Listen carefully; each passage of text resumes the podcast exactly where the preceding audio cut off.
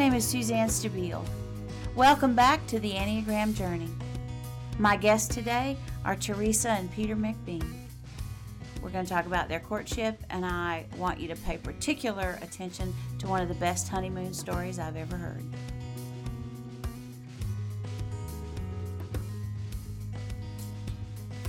I am really um, excited to be able to introduce my husband, Peter McBean, who is a one on the Enneagram. And we have had some really exciting times uh, figuring that out. But he is a great guy, the delight of my life, and just about perfect. Wow. wow. And I am Pete, and I'm happy to introduce my bride of 39 years, Teresa, who is a six on the Enneagram, and my best friend.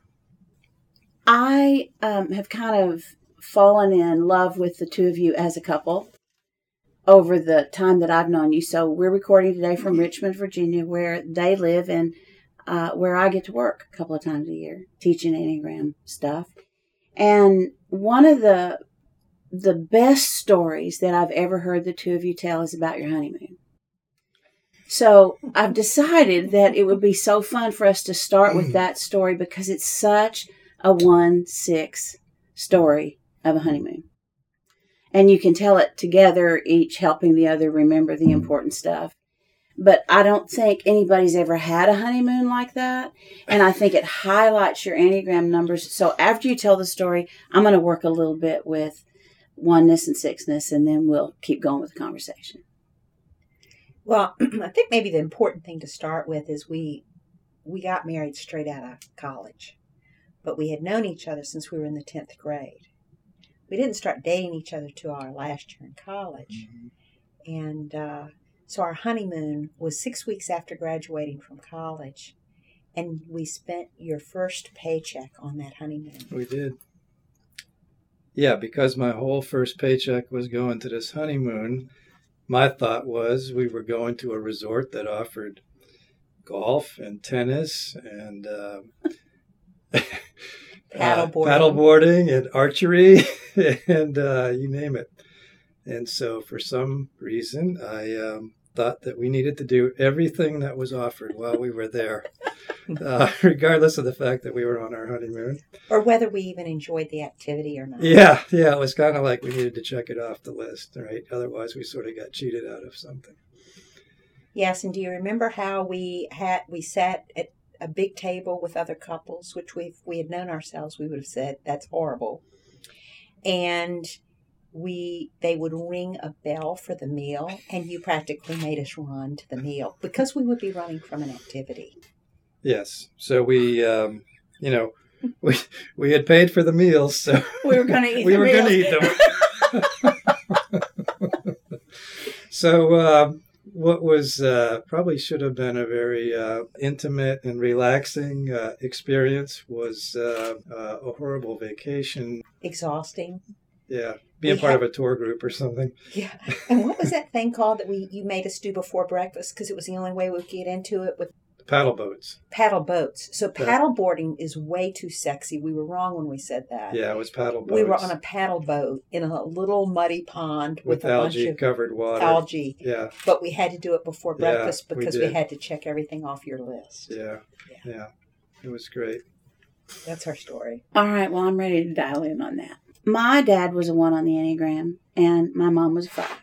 And on their honeymoon, he uh, they'd been married a little while, and he was a young doctor in the Panhandle of Texas working at a a Catholic hospital, and the doctor who owned the hospital and who was Daddy's boss said to my dad, mm. uh, "I tell you what, the three nuns who work here really want to go to Santa Fe, and I'll let you."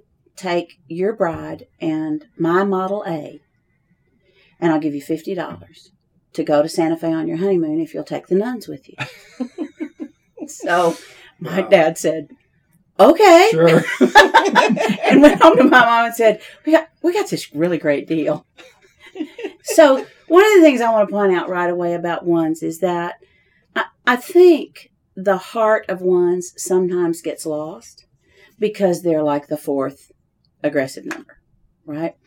And all of the story about your honeymoon is all about heart. And it's all about rules. And it's all about getting your money's worth Absolutely. out of that first whole paycheck, which seems like, and I think you even said this, Pete, seems like the right thing to do. hmm And I think all ones need to be aware that the right thing to do in a big picture is not always the right thing to do in a little picture. So my mom and dad at the time both smoked. And my mom not too much, but when she was nervous, she did. So the mother superior of the community was going with them and she said, I, I just can't ride in the back seat. So she rode in the front seat with daddy. And mother is in the back seat with another nun. The third nun backed out, didn't go. Okay. So daddy, every time he would light up a cigarette, would look at mother in the rearview mirror and kind of blow the smoke. And every time they told the story, and they were married for 58 years, and every time they told the story, my dad still thought that was so cute. And my mom would turn to me and say, he thinks that's so cute. So I don't know what went on between the two of you on the honeymoon. But what I do know is when you tell it now, you tell it with great affection. And I think there's a piece, and you can tell me if this is true for you or not, that understands that need to do everything right and to get your money's worth out of everything you invest in. And it's almost endearing when it's in moderation. Is that true for you? It is true, and I think we've had this conversation a lot because we're both in the dependent stance, Mhm. and because and and I don't I don't know if this is a good place to say this or not, but one of the things that I wanted to say is oftentimes you will teach that ones can misbehave at home, Mhm. and he really doesn't misbehave at home, especially for a six in the dependent stance from the family of origin I came from. Mm-hmm. So, one of the things that was very difficult for us is I never picked up on any of this being anything less than perfect until I learned the Enneagram. Oh, So, the first, Yeah. yay! Thank you. oh, you're welcome. the first three years of work on the Enneagram was me coming to grips with the fact that he wasn't perfect. And it was not a good three years for our marriage. Three I years did- is a long time. Isn't it? Yeah. Yeah. Was Yeah. it that long? It was pretty, yeah, it might have been longer, but I live in the present, so I don't do well with Mhm. past measuring time. But it was just like, oh my gosh, he's not perfect. Not only that, he's actually criticizing me. Yeah. And I didn't know it. He has a very big nine wing. Mm-hmm. So he he was so good at it, and it was so subtle compared to being spoken to abusively Mm-hmm. That I didn't pick up on it. So, unlike other people who have these wonderful stories of the second they heard the Enneagram, their marriage immediately improved, Mm-hmm. he kept saying, I don't even, I, I want to know where the compassion is because I'm not seeing any of it. Yeah. So, I think that's part of it is that I would have never picked up on anything other than I thought I, and still do think I was the luckiest girl in the world to be married to him. Yeah. Yeah. Um, I think it might help people who are listening to know a little bit about the community here at Northstar Mhm. because I think that forms so much of the good work that you do in your marriage. So, will you talk about that for a little bit and your role in the community and how um, how you think that affects how you work out life with one another as a couple? Well, um, I'm pastor of uh, Northstar Community, which is a very small and humble uh, recovery church. And we've been doing it almost 20 years. Uh, we backed into it being in the dependent stance and found our calling. Mm-hmm. And um, he um, is the, the very stabilizing rudder on the ship, Mhm. has been, and um, is a very silent leader in this very faithful. Um, but we have been very committed to working the 12 steps. And pretty early on, we realized that I could not lead if we had junk in our trunk. Mm-hmm. I couldn't come up on a Sunday morning and put on some shiny face So we had to work on our stuff. And that required us to be less dependent and more honest with each other. Mm, that's good. One of the things that you all have heard me say lots of times that I always want everybody to hear me say is the Enneagram's really great. And it's just one tool. Mhm. And it's a good one, but it's just one. And I, it's so trendy right now. I have a little bit of concern about it being seen as the end all be all of something. Mhm. And I think one of the reasons that I so enjoy teaching the Enneagram here in this community is because most of the people who attend the workshop have done work in recovery. Mhm. And so they come to the table with other tools besides just the Enneagram.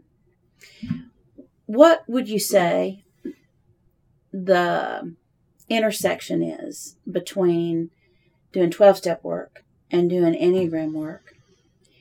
And uh, what would you say might be a, a pitfall to watch for Hmm. if somebody's new in recovery and working the steps and also learning the Enneagram? I do, as a six, I'm always looking at worst case scenarios. So I'll start with the worst case scenario. There, there is also some trendy movement of offering the Enneagram in treatment facilities. And I love it if they're long term treatment. Mhm. But I get nervous if they're short term treatment because I know that physiologically, that first 30 days is all about just getting your bearings in life. So introducing it too quickly into the Mhm. recovery process to me seems like putting the cart before the horse. hmm And I don't want people to get um, distracted by the shiny thing of the Enneagram. Whereas, as you know, the way we do this, we believe that, I mean, I don't even know how many years we've been working on the Enneagram, and we feel like we are beginners in the Mhm. work. hmm So it doesn't make sense to me to put it in a 30 day treatment program. So that, that would be the only pitfall that I would see. We are starting to do some Enneagram and recovery work at the Micah Center, at our center. And our requirement is that you've been sober for 18 months. Mhm. and then sense. then that makes me feel safe in offering the Enneagram, like I'm not getting in the middle of something Right. because you're a recovery specialist and I'm not. and uh, you know, um, I think what happens with 12 step work really sets the table well for the Enneagram. Do you think the Enneagram sets the table well for 12 step work? I think the Enneagram sets the table well for seeing the value of sustained 12 step work. Aha, that's very, very rich. So we, uh, Joe and I, and the two of you are parents of adult children, and we share twice a year at least about our children and how they're doing and how we're doing with how they're doing. Could you um, share a couple of things about how you think the Enneagram helps you in parenting adult children? wow. Well, of course, that uh, assumes that we have correctly assumed what our children's number is, right? Right, and right. for for our youngest, he hasn't done any of the the work, so we're kind of making assumptions with him. But we think he's probably a one. It's kind of interesting because as a child, he got not not really mad at us, but he was like uh, he played um, t-ball and uh, was really good at it. And then it came time for baseball the next year, and he said, "No, I don't want to play baseball. I'll play soccer." And we said, "Okay, that's great." So he played soccer for a few years, and then in lacrosse in high school he started playing lacrosse. And then his he had a really good friend who loved playing baseball. And so then one day he said to us, "Why did you let me stop?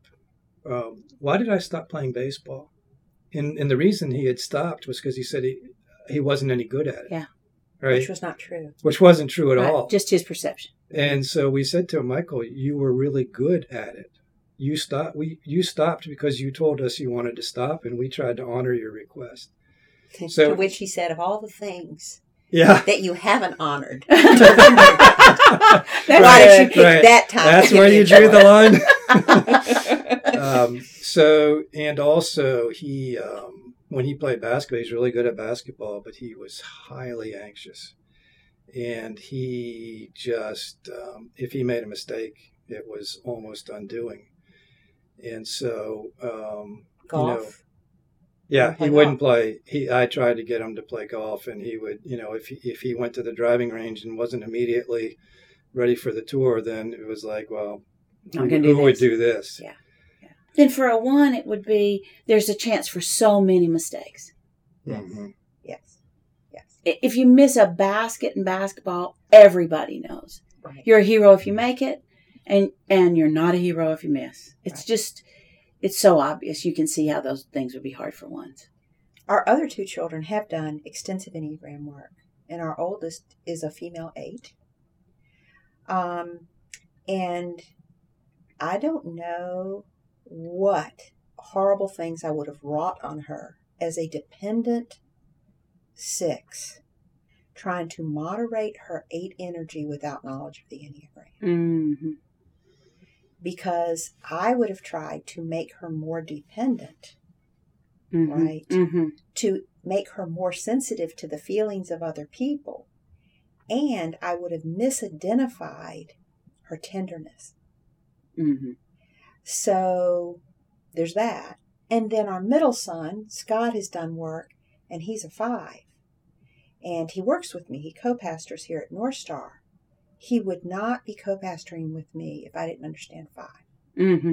because I'm in the six without boundaries, dependent stance. So I will work until I drop. Mm-hmm. And he boundaries himself so beautifully, which I think will keep him in pastoral work, which is very hard. I would imagine that's very difficult for a five in a recovery ministry where we have a lot of crises. Yeah. But he's done his work around articulating his need, his energy drain. He has also learned some tools like to say to me, My energy is low. I'm going to go to the gym for the two hours. I'll be back at four. Do you need anything from me before I leave? Yeah.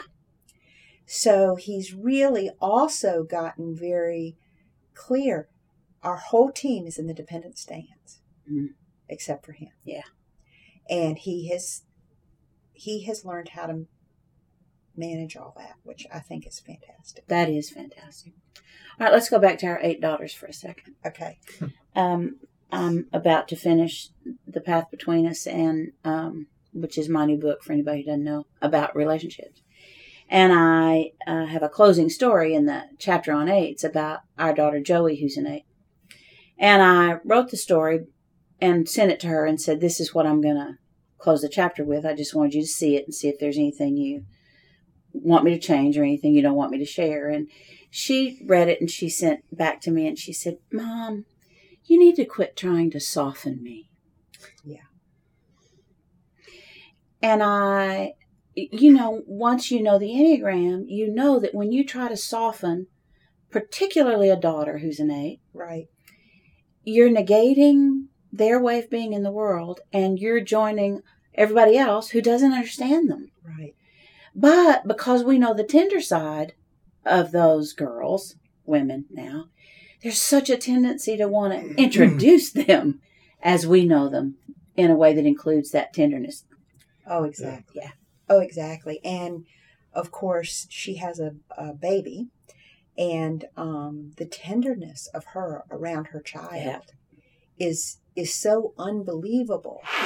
And uh, one of the things that she says, one of the things that our daughter says, is I am so tired of apologizing for who I am Mhm. when I perceive that people love me when I'm solving problems. Yeah.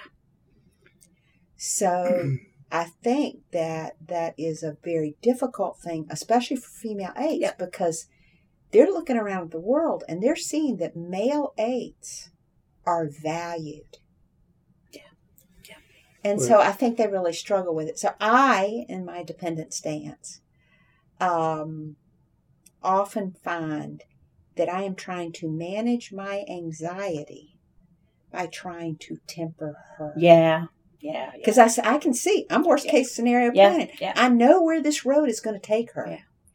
And I know what kind of feedback she's going to get But that's me managing my anxiety as opposed to me trusting that um, she's going to be quite capable of figuring Sure. this out. Sure.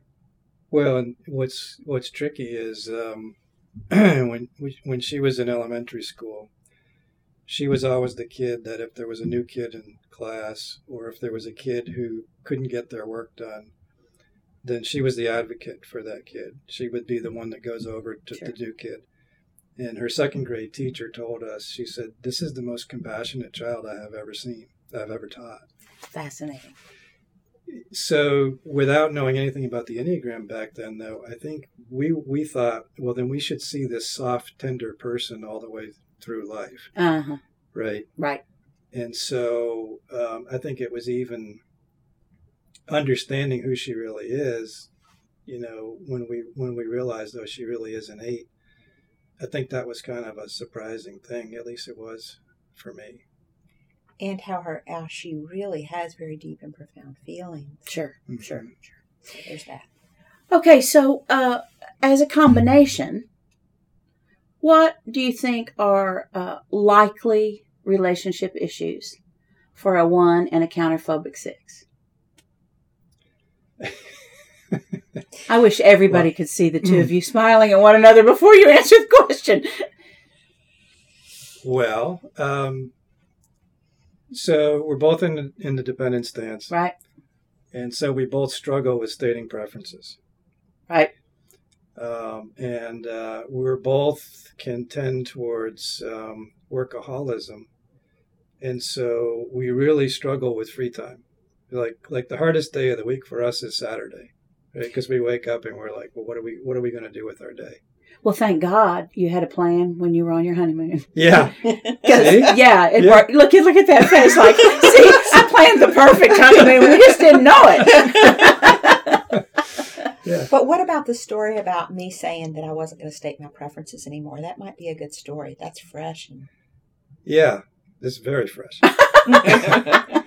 so um, you know, so we do have trouble stating preferences, and so um, recently um, there was just an issue there was about a, a there, preference. there was an issue about a dinner. preference, and, and Teresa actually stated her preference. And this one didn't actually have anything to do with me in this particular case. Um, and her preference was kind of ignored. And so she made the statement, um, well, I don't even know why I bother to state preferences because nobody pays attention to them. Right. Right. Well, then all of a sudden, I coupled that with a number of conversations we've had where she would make a statement and then in in her words she she started out saying you don't need to perfect this but so my my thing was she would have an idea and then i would improve upon it Right, right right.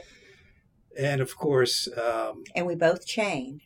right Yeah. So So, so let me explain chaining. So Yes. chaining is uh, ones, twos, and sixes tend to connect everything to everything. So if a if one thing goes bad in a one's life at work, then everything's going to go bad. It's like the whole business is in trouble. It's not a it's not a bad moment. It's a oh we're in big trouble.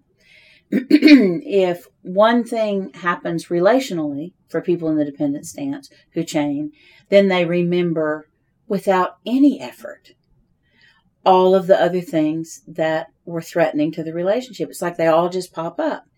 So um, I too am in the dependent stance, and when Joe hurts my feelings, it's like I can recall every single time he hurt my feelings in chronological order without any difficulty. right Right.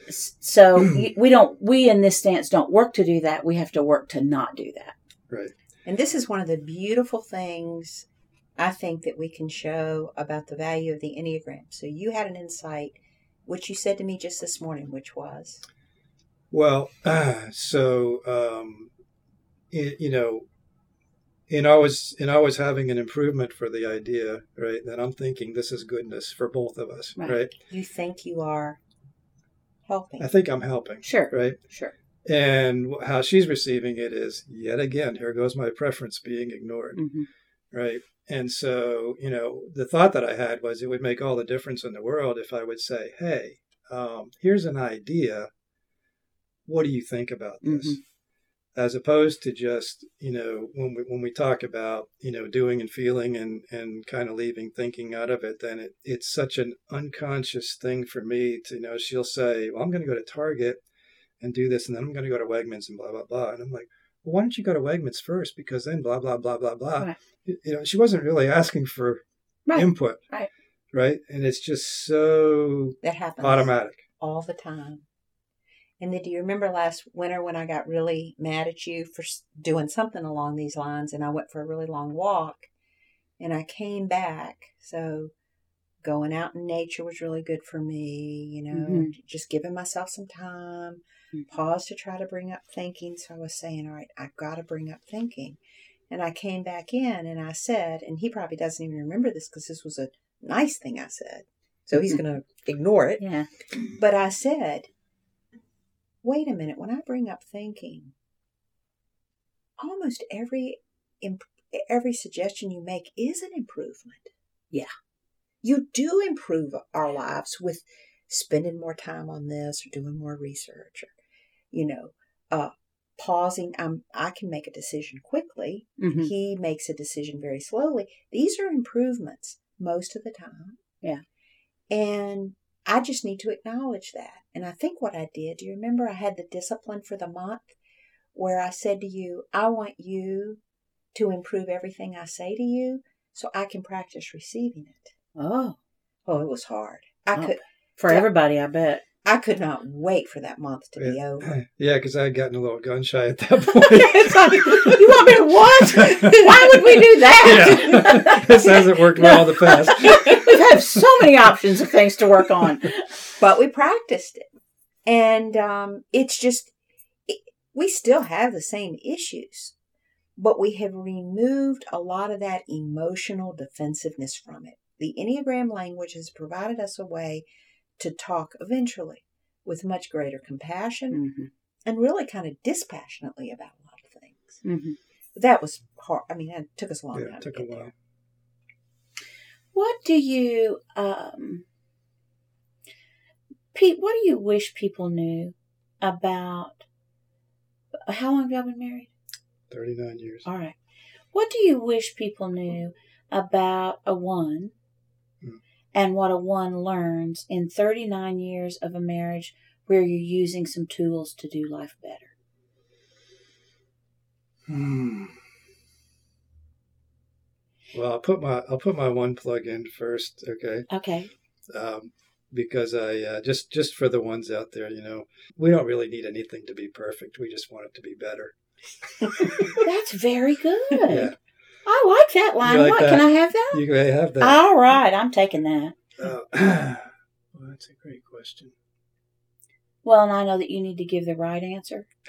And so I'm going to move to Teresa and ask her the same question. All right. Don't listen to her. You think about what you're going to say. Yeah. Okay. I don't know how you do that, but I feel sure there are times when you don't listen to her when she's talking. Maybe- maybe so just go twice. there. so, all those years of marriage, answered the same question. What What is it that you you wish counterphobic sixes knew Mhm. about living in a marriage and trying to use some tools to make it better? And what tools help? Not just the Enneagram, what tools help? I'm just convinced that the divorce rate is so high, anxiety is so high, uh, conflict is so high because people don't have any tools to work with. So there's this expectation that we're all going to just do better next time. Why would we think we're going to do better if we don't have any new information to do better with? Uh, That's, it seems like we're set up to fail over and over and over. And the one thing that I love so much about the Enneagram is that it never tells me what's wrong with me without also showing me that I have exactly what's necessary to make it right. i do love that Yeah. And I can't make it right forever, but I can make it right right now. So I want young people to try to to embrace some tools. The Enneagram's one. Certainly for people in recovery, that comes with a whole host of tools. What helps you guys? I just thought of something. Okay, go. okay go One of the hardest things to hear was that I had repressed thinking. Right? Uh-huh. Nobody wants to hear that. Right. Um, and I think for me, it's like with my desire to want things to be better, right? And that's better for me, that's better for us, it's better for our family. To realize that the way that I think about something or the way that I'm, the way that my automatic thing says this is better may not be. Ah. And just be aware of that. Because I think that's that's what I've had to wrestle with most recently. Is just always thinking that well if if, if my way's got to be better. Yeah yeah uh, and and sometimes isn't it impersonal? It, sometimes isn't it? Well, this way would be better. Not not even being attached to it. Not Right. like, well, this is my way. It would be better, but let's do this. This Yeah, would be better. Right. Right. Yep. Is there a fear in you that if you don't keep moving toward better, things are just going to fall apart? Probably. That's a lot of pressure. Yeah. And I think this may not be true, but I feel like I'm oftentimes more anxiety driven than anger driven. Uh huh. And that could be denial. Well, it's dependent stance. You know, we all really ones, two, sixes really struggle with anxiety, Mm-hmm. and and we turn it into something else. Mhm. So, And so, you know, I turn all feelings into anxiety as Right. two. right. what I would say is that, um, you know, I, I stay in the present. But what I would say is things change, don't give up. Mm-hmm. And in the present for a six, you're so whipped up about what's about to happen that it's just going to take you down. Mm-hmm.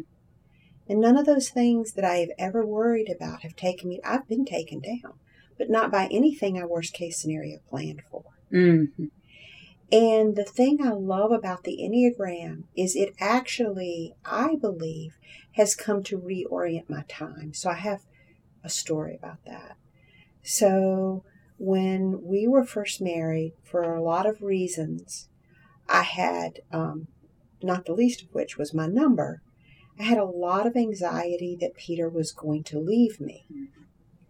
But I didn't think he was going to leave me in the sense that he was going to find a better option, because come on now, Yeah. how could that be? right. right? But I thought he was going to be involved in a car accident going to or from work. So that the the worry was that specific. It was re- really specific. And so he had to call me when he got to work every day. And if he forgot, I wouldn't speak to him for three days. And he had to remember to call me when he was leaving so I could watch. And if he didn't, I was just a basket case. Mm-hmm. Now, there were some things, some one thing which I really think was a God thing and a love thing that resolved it because when he began, he was going to give up on a job as a consultant because he knew that I couldn't handle him being out of town Mm-hmm. because of my anxiety. He'd get on a plane to go somewhere and I would be sure he was going to die. Mhm. I mean, like it was hysteria. It was hysterical anxiety.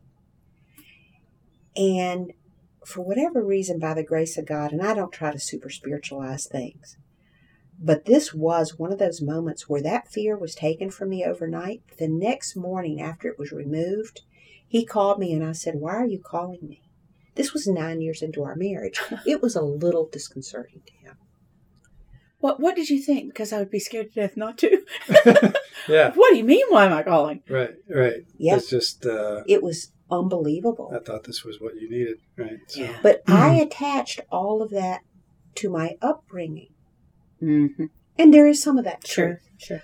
But the thing of it is, is if you only attach that to your upbringing, you miss out on the opportunity to take responsibility of your side of the fence. Yeah. That's exactly what I was going to talk about. So now I can look back and say, this was kind of the perfect storm, but it was a storm that I went looking for as a six. Oh, I looked for that storm. that's good.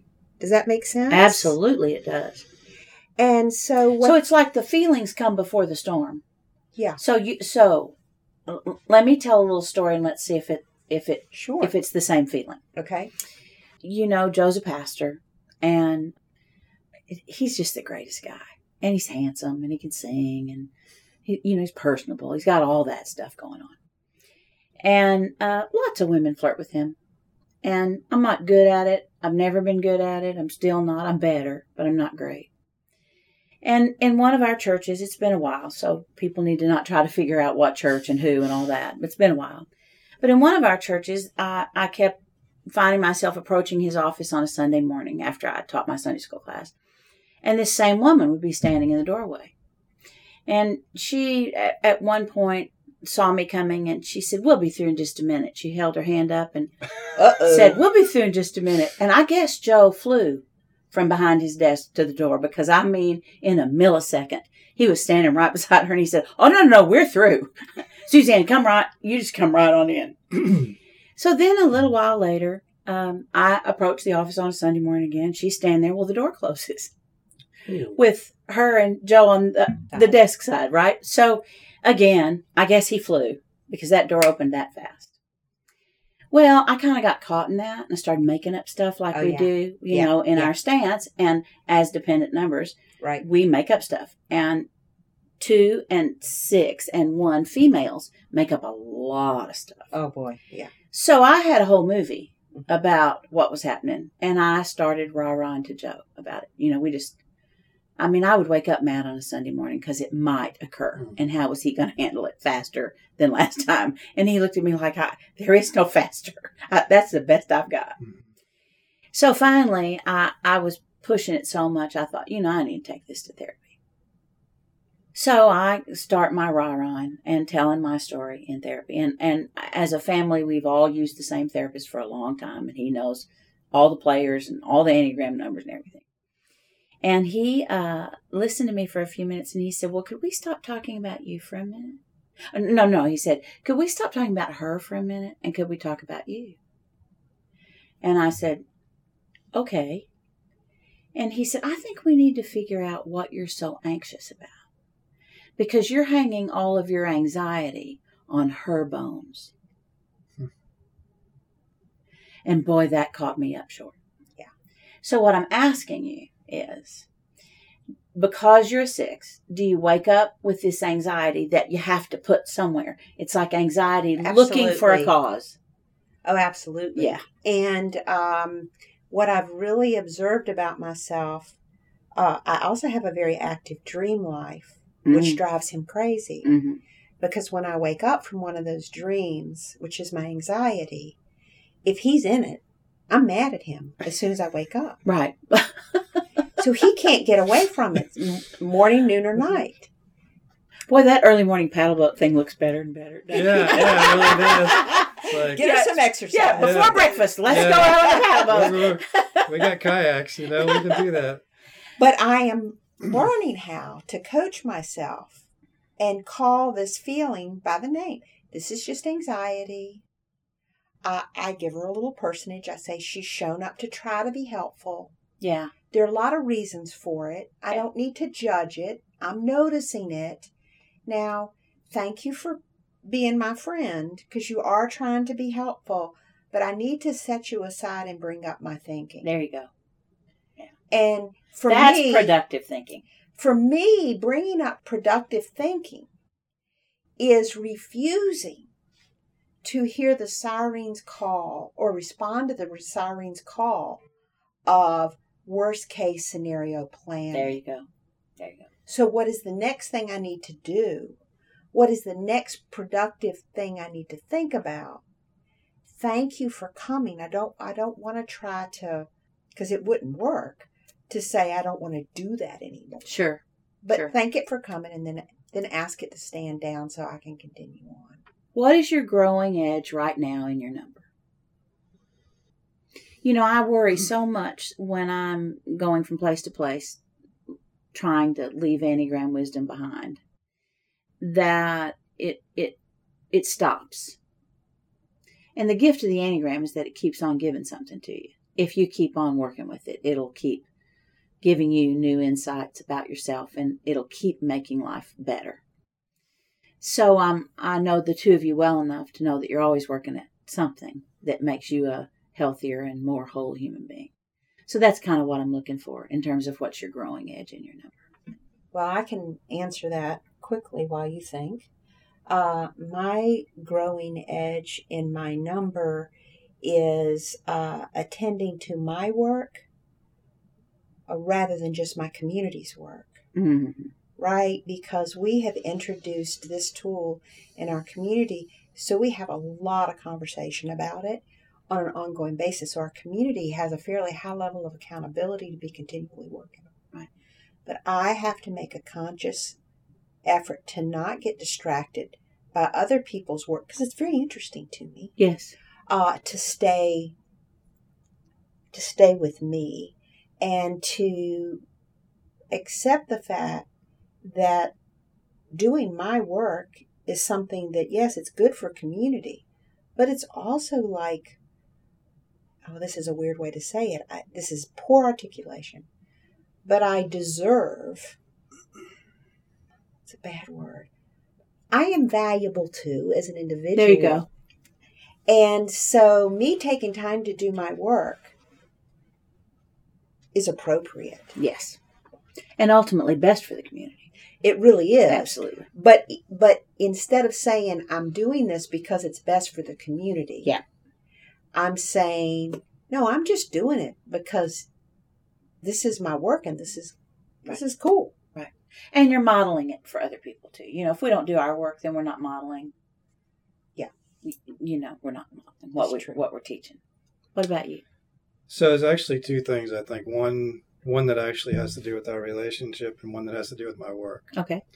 So in our relationship, it's kind of what we were talking about earlier is is is getting out of the automatic response to try to improve, hmm right? And to and to think about that and and to be aware of that is awareness is the first part. The second thing is work wise is what I've seen and where I've gotten in trouble before is trying overperforming. Yeah. I mean, I I care more about like the, doing consulting work. I care more about what I'm doing than the people I'm working for care Right. about it. Right.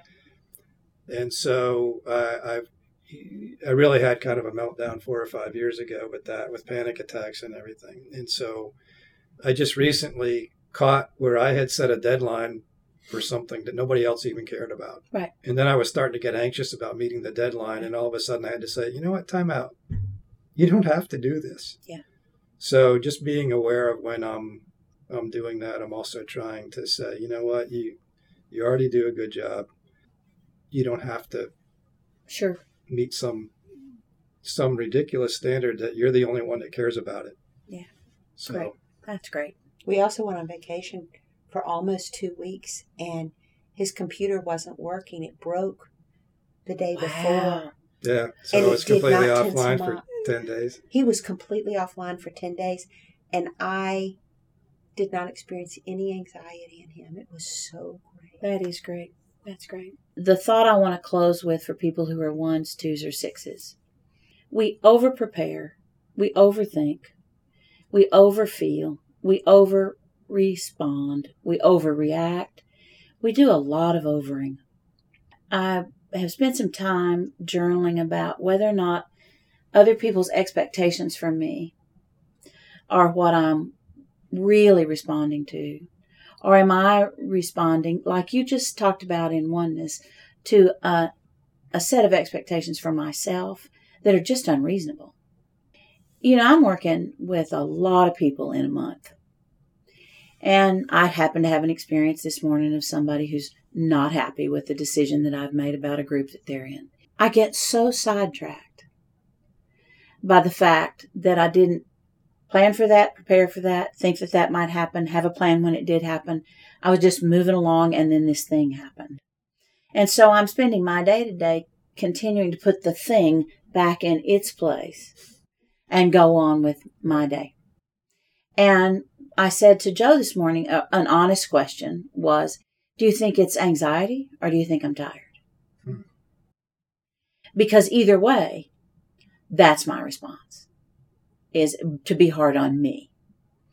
So I, I, I want to push again a need that we all three know that we have and that we respond to, which is to have a practice, to Oh, have some kind of spiritual practice that keeps us centered. and to expect to be able to do that without any kind of daily routine that that helps you find yourself i think is just i think it's an impossible journey I would never have discovered joy without a daily practice. right Just wouldn't have. Yeah. And I know daily practices, some, I don't understand it. It's very mystical and mysterious. But I can go for days, weeks, even months thinking nothing is happening Right. here. This is just getting me more agitated. But somehow joy keeps sneaking up on me. Mm. And it never happened before I began a daily practice. Yes. So. all right well thank you guys so much i Thank have you for just having us. tons of affection for both of you Well, we love you to pieces, and thanks so much for letting us be on your awesome podcast. yeah Thanks. Looking forward to it. Thank you for joining us this week. I hope you enjoyed our conversation. Please visit theenneagramjourney.org and join me again next week. The Enneagram Journey podcast is produced by Life in the Trinity Ministry. Music is provided by Solveig Lighthouse. Professional photography is courtesy of Courtney Perry.